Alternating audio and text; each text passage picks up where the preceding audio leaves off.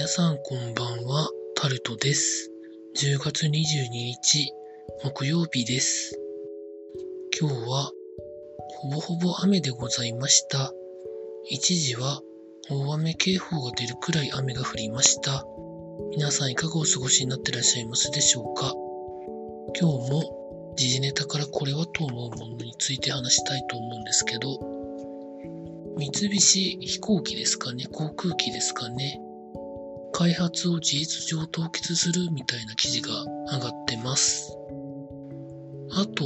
まだ工程は、まあいろいろあるとは思うんですけど、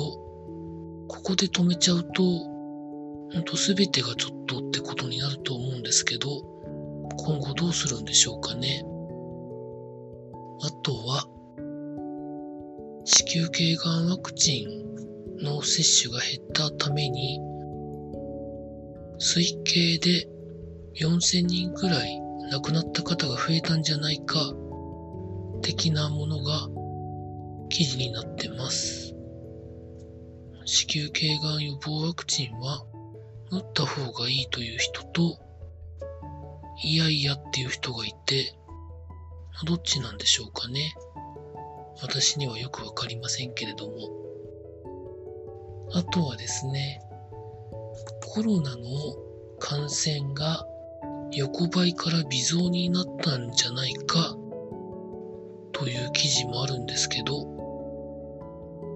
確かに東京では実効再生産数が1の1あたりを推移ずっとしていて、減っていくような傾向にはなかなかならないですよね。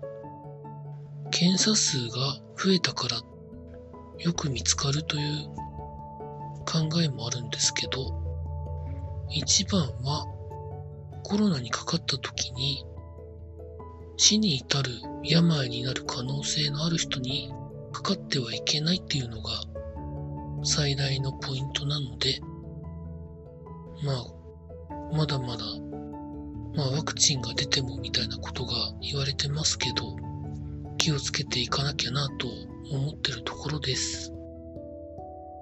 あとはですね、ファミリーマートが非常上化するみたいです。ということが記事になっています。伊藤忠商事による TOB が成功したらしいので、まあ、近々上場廃止になるらしいということが記事になってます。上場廃止して、まあ、どうなるんでしょうかね。いろんなことを改善して、もう一回再上場とかあるんでしょうかね。あとはですね、スポーツで言うと、明日10月23日でサッカーの神様、ペレさんが80歳になるそうです。もう元気ですよね、ほんと。まあ日本には、ジーコという素晴らしいサッカーで功績を上げた方が今いますけど、まあまだまだ本当いろんな知恵を授けてほしいなと思ってるところなんですけどね。どうなっていくんでしょうか。と野球で言うと、阪神が福留選手に続いて、能見選手ももしかしたら今年いっぱいみたいな記事が上がっております。阪神はどうしたいんでしょうかね。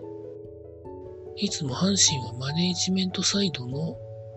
動きのせいでいろんなことが良くも悪くも動いてしまうところがあるので、選手がどうこうよりは、そっちの方の改善をちゃんとした方がいいのかなとずっと思ってるんですけどね、個人的には。どんなもんなんでしょうか。